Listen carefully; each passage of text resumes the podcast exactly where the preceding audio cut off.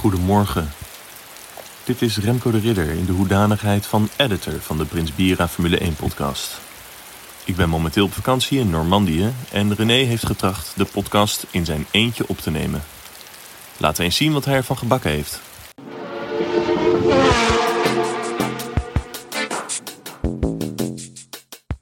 Ja, dames en heren, lieve luisteraars. Welkom bij een hele bijzondere aflevering van de Prins Bira Formule 1 podcast. Ik ben uh, René Andriessen en uh, Dinges is op vakantie.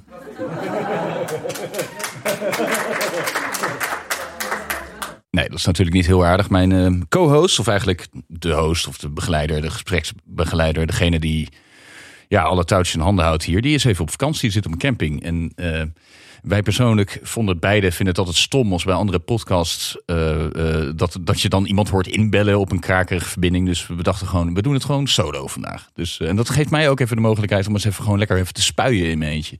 Dus blijf alsjeblieft lekker hangen. Een andere dynamiek, een andere sfeer, maar het gaat helemaal goed komen. We gaan eerst eens even naar het nieuws van deze week. En dat is eigenlijk mijn niet meer het nieuws, eigenlijk is het meer een ergernis. Want um, er is eigenlijk iets in een andere raceklasse aan de hand. In de Formule E, u weet wel, die, dat, ja, die klasse met die opgevoerde tandenborstels, elektrische tandenborstels. Daar gaat een Nederlander naar de leiding. Nick de Vries gaat aan de leiding. Um, en daar staan de kranten toch wel een beetje bol van. En ik zat naar het Formule 1 café te uh, kijken uh, afgelopen vrijdag. En daar werd ook uh, twee keer, drie keer melding gemaakt van Nick de Vries.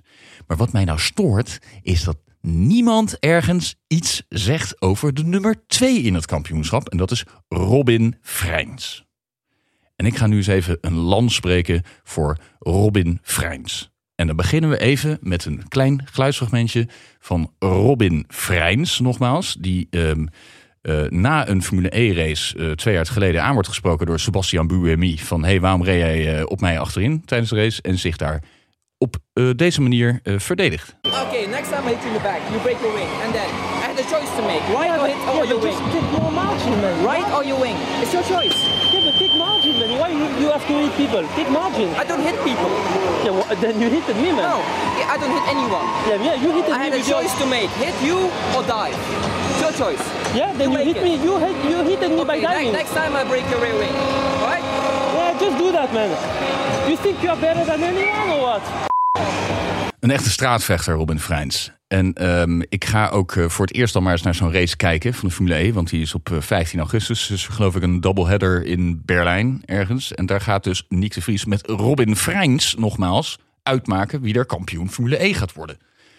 En dames en heren, ga nou eens even um, met mij meedenken. Waar, waar, komt die Robin Freins nou vandaan en waarom doet het zoveel met jou, René? Misschien is het ook wel een goede manier dat ik gewoon tegen mezelf ga praten, inderdaad. Dat ik mezelf ga interviewen. Moment, ja, ik moet ook nog even mijn modus hierin vinden, dames en heren. Um, kijk, ik, mijn fanschap van Nederlandse coureurs begon bij Jos Stappen. Nou, dat, uh, dat, dat ging als een nachtkaars uit in 2003. Uh, uh, met nog een paar oprisspringen daarna. Maar daarna ging die gelukkig aan het project Max verder. Maar daarna kwamen er ook wel wat andere Nederlanders op in de Formule 1. En die konden mij nooit bekoren. Uh, Christian Albers heeft mijn hart niet veroverd. Robert Doornbos heeft mijn hart niet veroverd. Wel toen hij heel even in de champcar ging rijden. Maar dat had helemaal niet het vuur of het verhaal wat ik miste. Van de Garde al helemaal niet. Die, die had eigenlijk, wat mij betreft, Formule 1 niet kunnen halen zonder hulp van sponsoren. Maar de laatste keer dat ik voor Max Verstappen nog wel echt in de fik ging bij het zien van een coureur was Robin Freins. Robin Freins, geboren in 1991. Moet je eens kijken wat voor een resultaten die heeft behaald. Die had een tijdje was hij aan het karten. Vervolgens won hij drie keer op rij een kampioenschap. Formule 2.0, Formule Renault 3.5. Heeft hij nog van Jules Bianchi gewonnen. Daarna uh, uh, heeft hij nog een Formule 2 race gewonnen. En toen klopte hij dus aan de deur van... Oké, dit gaat helemaal niet goed. Um, ik ga niet... Knip dit hele ding er maar even uit, Remco. En zo geschieden. Wat nu René? Je hebt ongeveer 138 keer de naam van uh, Robert Grijns gezegd. Want zo heet hij toch? Robert Grijns. Um, en ik sta niet op een camping. Ik zit gewoon in een huis. Wij doen niet aan campings. Ik heb niks tegen campings. Behalve dan dat ik er zelf niet naartoe wil. Want ik kan niet slapen in een tent. Het lijkt me tijd voor het volgende segment. Oh, wacht even. Nee, nee, moment. Ik kan nog één ding. Dus zet hem op voor Robin Freins. Een echte coureur. Eh, een, verborgen pareltje van de, ja, van de Nederlandse autosport. En eh, zoals je hoorde net in dat fragment met dat ruzie maken. Weet je, ik heb helaas geen fragment van Nick de Vries die eh, ruzie met iemand maakt. Maar ik kan op zich wel vrije interpretatie doen. hey, blijf op mijn Calippo af, dat is mijn Calippo. Ja, dat is een ander niveau, dames en heren. Dus ehm, allemaal kijken, 15 augustus. Formule E. Dus kwamen we aan in Hongarije. Wat veel mensen vergeten is dat eh, de Hongaarse Grand Prix de eerste Grand Prix was die achter het eh, ijzeren gordijn werd verreden. 1986, eerste editie. Eh, Bernie Ecclestone droomde ervan om een, ja, achter het destijds geldende ijzeren gordijn een Grand Prix te organiseren. Hij wilde dat in Moskou doen, maar dat, daar ving hij bot. Zoals dat zo mooi heet. Nou, hij had toen een, ehm, ook zijn, een vrouw, Slavika Ecclestone uit Joegoslavië. Die trouwens drie koppen groter was dan hem en 40 jaar jonger. En die zei toen heel opportunistisch: Misschien is Joegoslavië wel een eh, optie. Nou, dat werd hem ook niet. En eh, toen via via kwamen ze toch in Budapest terecht. En, trouwens, voor de jonge luisteraars die niet weten wat het IJzeren Gordijn was, dat was een beetje een kutsituatie. Maar eh, laten we zeggen dat wij daar wel heen konden en zij niet naar ons toe konden. Eh Budapest, daar werd binnen een jaar een circuit uit de grond gestampt, de Hungaroring. En daar werd in 1986 de eerste Grand Prix achter het eh, IJzeren Gordijn georganiseerd. En daar kwamen 200.000 mensen op af. En dat is tot eh, heel lang, veel later, een absoluut record geweest. Ik was nooit zo'n fan van de Hungaroring. Ik, eh, want dat. er, eh, vroeger waren eigenlijk. Ik kijk al vanaf 1996 Formule 1, maar. er waren eigenlijk altijd twee Grand Prix die ik gewoon standaard niet keek, omdat er gewoon niet ingehaald werd. Of omdat ze voorspelbaar waren. Eentje was Barcelona.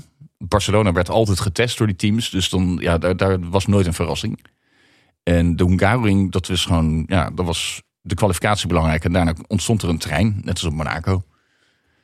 En wat ook nog irritant was in die tijd, was dat je, je had eh, een eh, coureur genaamd Jarno Trulli. Die kon helemaal niks behalve kwalificeren. Dus Jarno Trulli die kwalificeerde zich als zo'n idioot over één ronde. En die, kwam dan, die zette dan zijn, eh, zijn Volkswagen Ja, dames en heren. René gaat hier een heel verhaal vertellen over de stomme Volkswagen Polo van Jarno Trulli. Eh, een Trulli train. Heel veel dingen over Jarno Trulli. Hij zegt zijn naam ook heel vaak. Ehm, ik, ik begrijp het niet. Ehm, en ik denk dat het beter is als we het even overslaan. Dus eh, u mist nu een stukje over Jarno Trulli, maar dat geeft niet. Dus toen het ging, gisteren ging regenen, zat ik er eigenlijk helemaal klaar voor. Ik was helemaal, eh, ik had er helemaal zin in. Nou heb ik eigenlijk voor mezelf de hele race lang eh, krabbels zitten maken op papier, aantekeningen. En dan zit ik nu een dag later te kijken van, waarom heb ik dit geschreven? Dus even kijken. Het eerste wat ik opgeschreven was, wie de fuck is Samantha Steenwijk? Hmm. Oh ja, dat is die vrouw die daar in de studio zat bij Ziggo. Ja, ehm, eh, doe dat niet, Ziggo. Ehm, in, niet omdat doe gewoon ook geen Chris Segers meer. Nee, ja, oké, hij heeft een paar keer op Zandvoort rondgereden, een Renault Clio met zijn haar. En gewoon niet doen. Of, of die, die schaatser, die Mark Tuitert, niet doen. Ja? Niet van de Garde en Doornbos en eh, eh, hoe heet die, die, die, ene die een beetje op, die, op grote smurf lijkt, Eh, Rob Campus. Niet die neerzetten, want Rob Campus heeft ook gewoon op hoog niveau gekart vroeger en weet ik veel wat. Niet daar dan een schaatser bij zetten. Want ik, het is niet doen en niet om aan te zien. Bij Voetbal Insight of Voetbal International of hoe het programma ook heet, zijn ze ook op een gegeven moment opgehouden met het uitnodigen van iemand die er geen verstand van heeft. Dan, wat heb ik nu opgeschreven? Regenradars zijn kut. Het wordt wel een beetje een eh, vloekende af. Ja, die teams die kunnen natuurlijk gewoon op radarschermen zien. Hè, zoals wij dat ook met buienradar zien. Hoe lang de regen gaat blijven en zo. Maar vroeger, in mijn tijd, hadden ze gewoon die teams overal mannetjes rond het circuit. Waar ze mee belden. Hè? Hoe ziet het er daaruit? Ja, een beetje, ja, het regent hier een beetje, het druppelt. Ja, dat is toch veel romantischer. Giovinazzi gokt. Yes, met een uitroepteken. Oh ja, nou, dat is lekker uitgepakt voor hem. Hij eh, ging als enige naar binnen om droogweerbanden eronder te plakken. En toen heeft hij daarna is hij een stuk of tien bochten gaan glibberen. Maar het kon mij wel eh, bekoren dat iemand één persoon in ieder geval een gok nam. Dan kreeg je misschien weer een beetje zoals eh, in 2007 gebeurde. Marcus Winkelhok, denk ik, uit mijn hoofd. Reinhard voor Spijker maakte ook zo'n gok. En die reed toen opeens aan de leiding een rondje of tien. Volgende aantekening. Vak, Bottas en Strol. En dan een streep eronder, of een asterisk, sodemieter op. Oké, jeetje, ik was echt heel erg eh, emotioneel blijkbaar. Waarom is dit ons aangedaan? Wat vreselijk. En hoe, hoe lang gaat Bottas hier nog rondrijden? En hoe lang moeten we hier nog naar kijken? Het is niet te doen. En die Stroll die schikt dan van wat er voor hem gebeurt. En die denkt van, weet je, ik ga dat ook doen. En ik, eh, ik gooi Leclerc eruit. Dus vandaar mijn tekst. Ja, sodomiet erop. Hmm. Ik had het trouwens lang niet gezien, zo'n startcrash. Vroeger was dat veel vaker. Maar mijn theorie is dat ja, mensen vroeger veel meer risico namen. Eh, omdat ze eigenlijk alleen de top 6 eh, punten kregen. Dus zoals ik me herinner, was het gewoon de top 6, dat waren gewoon een aantal kandidaten daarvoor. En daarachter viel iedereen gewoon uit. Weet je? Maar ja, dat is de goede oude tijd, dat is nu niet meer. Oh ja, op een gegeven moment ging ze, het was een rode vlag situatie. Toen gingen al die auto's in de, in de pitstraat staan. En toen viel het me op dat ik opeens dan wel blij was met de regel dat auto's gerepareerd mochten worden. Terwijl ik dat eh, de vorige keer wel, weet je, maar dat is, is natuurlijk het chauvinisme dat speelt. Omdat Verstappens auto broken was. Dus die hebben ze een beetje duct tape opgegooid. Oh ja, ronde 8. Ja, ik, dat is weer zo'n Olaf Mol ding. Hè? Het viel me op dat George Russell van plaats 2 naar plaats 8 ging. En ik heb dat opgeschreven. Waarom is dit gebeurd? Maar die had dus... Ja, Olaf Mol die zag dat niet. En die heeft ons daar ook niet over geïnformeerd. Maar ik heb dus pas vanochtend bij de, de Engelse samenvatting kunnen zien... dat hij in de pitstraat toch wat mensen had ingehaald stiekem aan de rechterkant. En die plek heeft hij toen gedwongen moeten teruggeven. Voor de rest, ja, eh, lap 17 zeg ik vrijwel geen inhaalacties. Ja, net als vroeger. Oh, lap 18 zeg ik, Olaf Mol zegt Alpine. Ja, daar ging ik heel erg hard over klagen tegen Remco in de app. Maar die zei toen, eh, het is een Frans merk. Toen dacht ik, ja. Oh, oké, nou dan zit ik ernaast. Want ja, Alpine bekt toch wel wat lekker. Maar ik zat toch eens even te googlen van, vanochtend. Wat is dan de uitspraak? Dan stond er op Wikipedia van, nou het komt heel dicht bij Alpine. We zoeken het even op.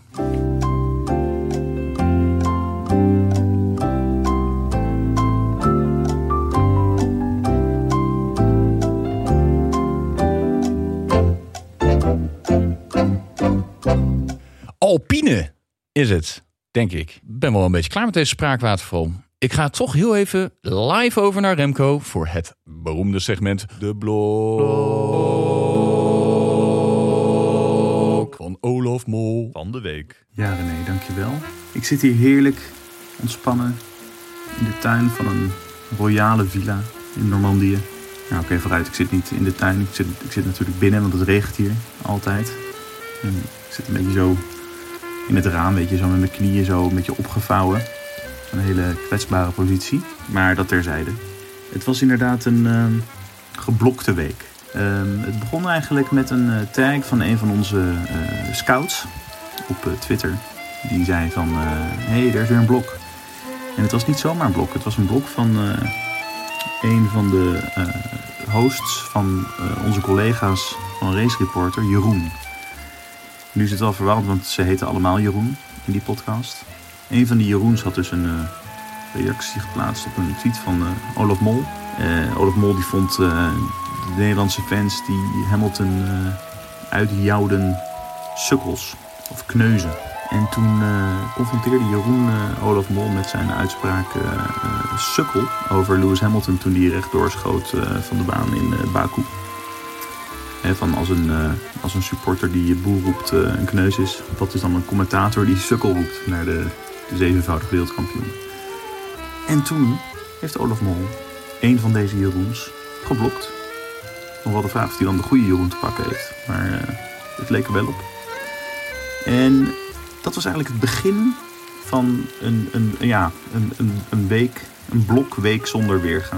Want jij noemde er al Samantha Steenwijk, die eh, toch wat eh, gefronste wenkbrauwen teweeg zou brengen als ik haar eh, mee naar huis zou nemen als vriendinnetje. Die had gezegd, de award voor de meest onsportieve sukkel in de huidige Formule 1 gaat naar... En dan bedoelde ze Lewis Hamilton, want daar had ze een foto van geplaatst. En zei ze, hier kijken we niet voor, toch? Kom op Max, laat je niet gek maken.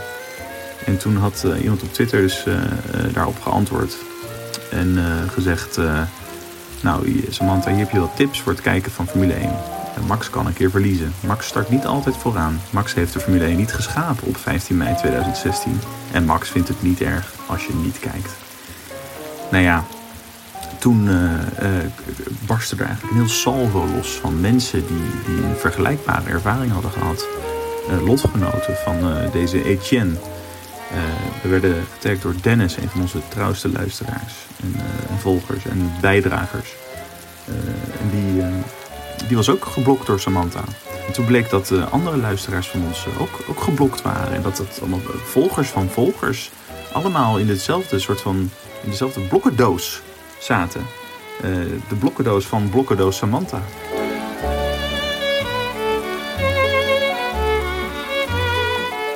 Het is niet alleen Olaf Mol met hele lange tenen. Samantha Steenwijk heeft nog veel langere tenen. Misschien is het wel zijn nichtje, misschien is het wel zijn zusje of zijn dochter. Misschien is het wel familie. Een lange tenen familie. Mensen die niet tegen een greintje kritiek kunnen. En dat is jammer, want van kritiek worden we allemaal beter, zei het opbouwende kritiek. Nou ja, er waren zoveel bloks, het was eigenlijk te veel om te noemen. Maar eigenlijk een hele voorraad bloks tot aan het eind van het jaar. Hoewel ze dan niet meer actueel zijn. Het is dan wel de blok van Olaf Mol van de week. Maar Samantha Steenwijk heeft zeker haar steentje bijgedragen. En we willen haar dan bij deze ook bedanken voor de eindeloze content die ze ons heeft geboden. Bedankt, Samantha.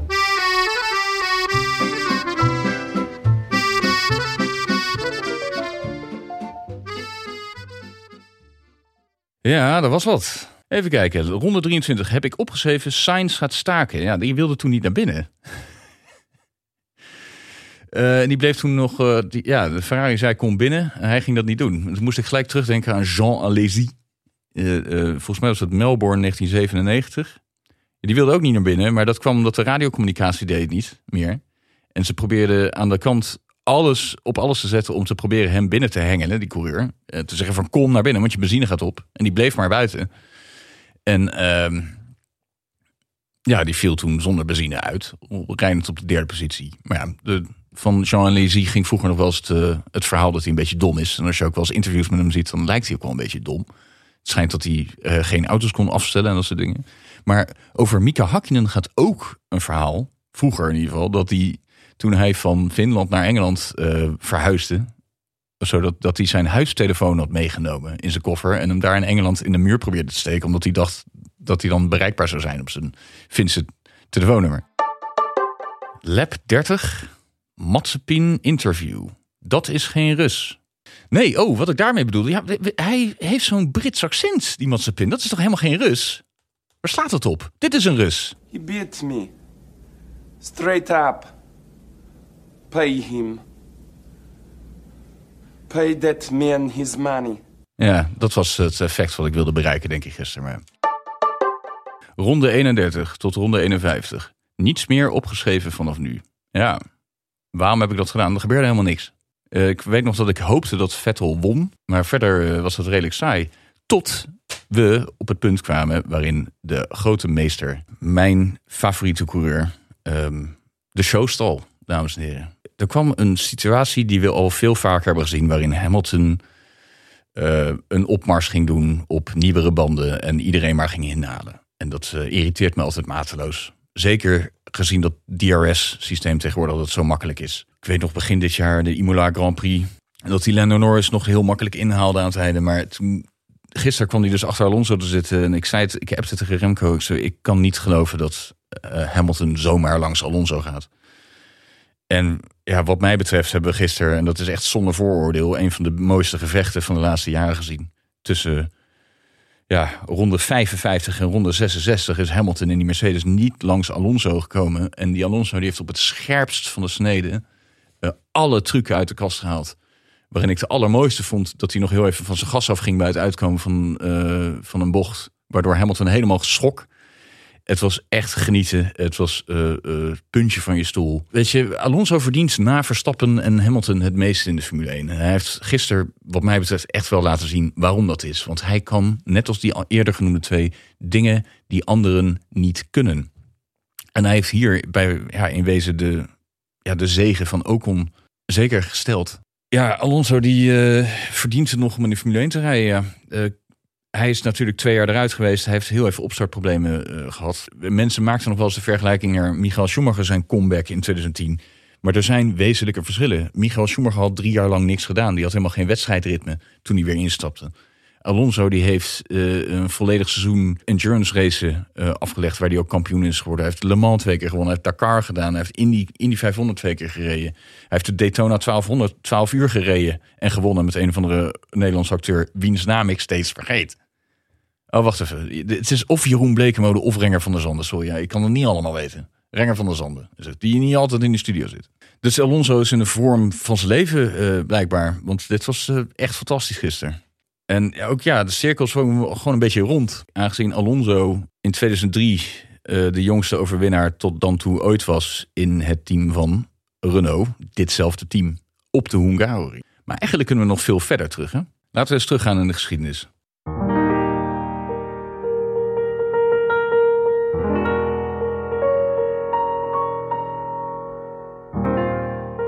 Er was ooit een team Tolman.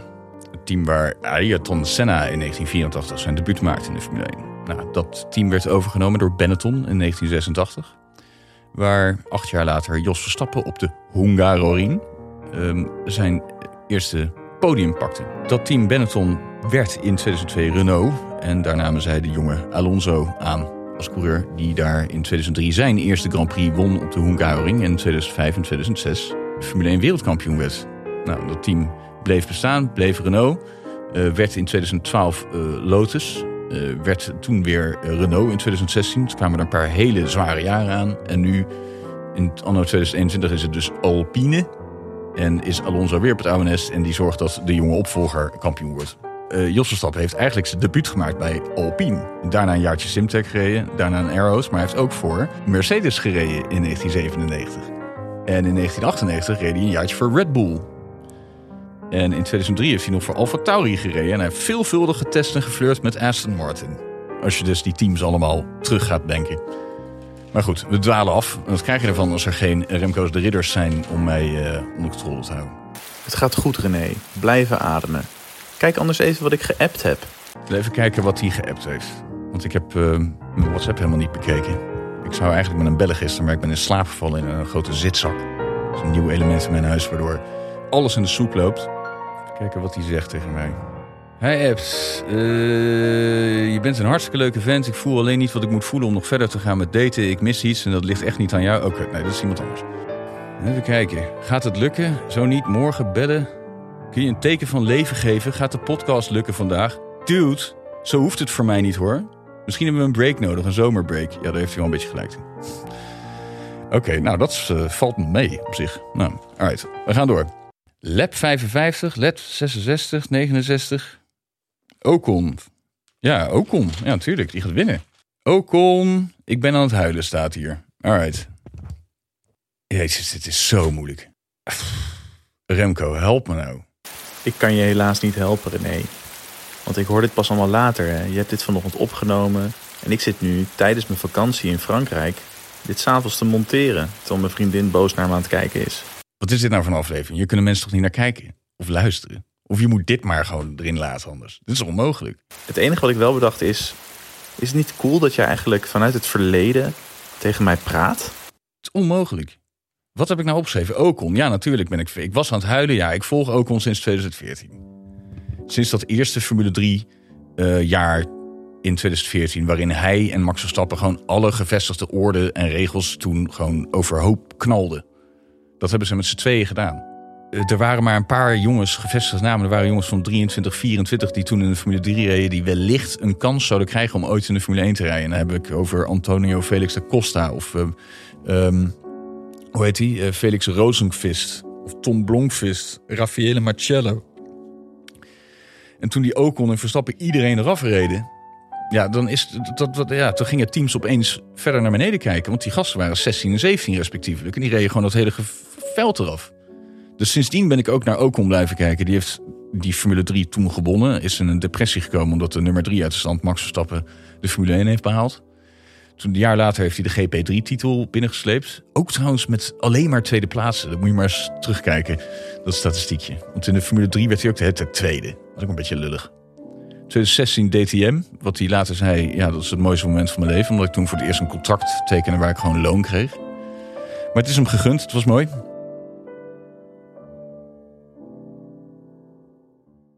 Plooi is echt debiel, ik hier. Ja, dat staat voor zich. Het waren weer een paar vreselijke interviews. Ze waren echt afschuwelijk. Het is echt niet te doen. Die vent moet echt vervangen worden door Rick Winkelman of iets anders, maar niet dit.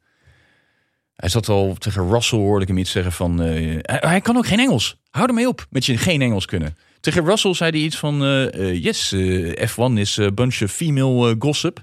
A bunch of female gossip. Hou ermee op.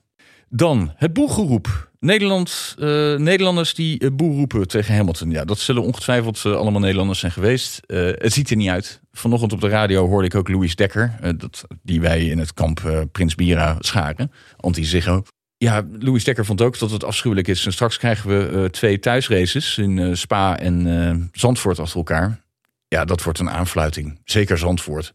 Want de Nederlandse Formule 1-fan, ja, het spijt me zeer. Ik wil niemand tegen de schenen schoppen, maar dat lijkt toch wel het meest op dit. Ja, wat nou in? Maar een spelletje. Dan doe je het voor toch? Het kampioenschap. Die derde ster hier nog. Die derde ster. man.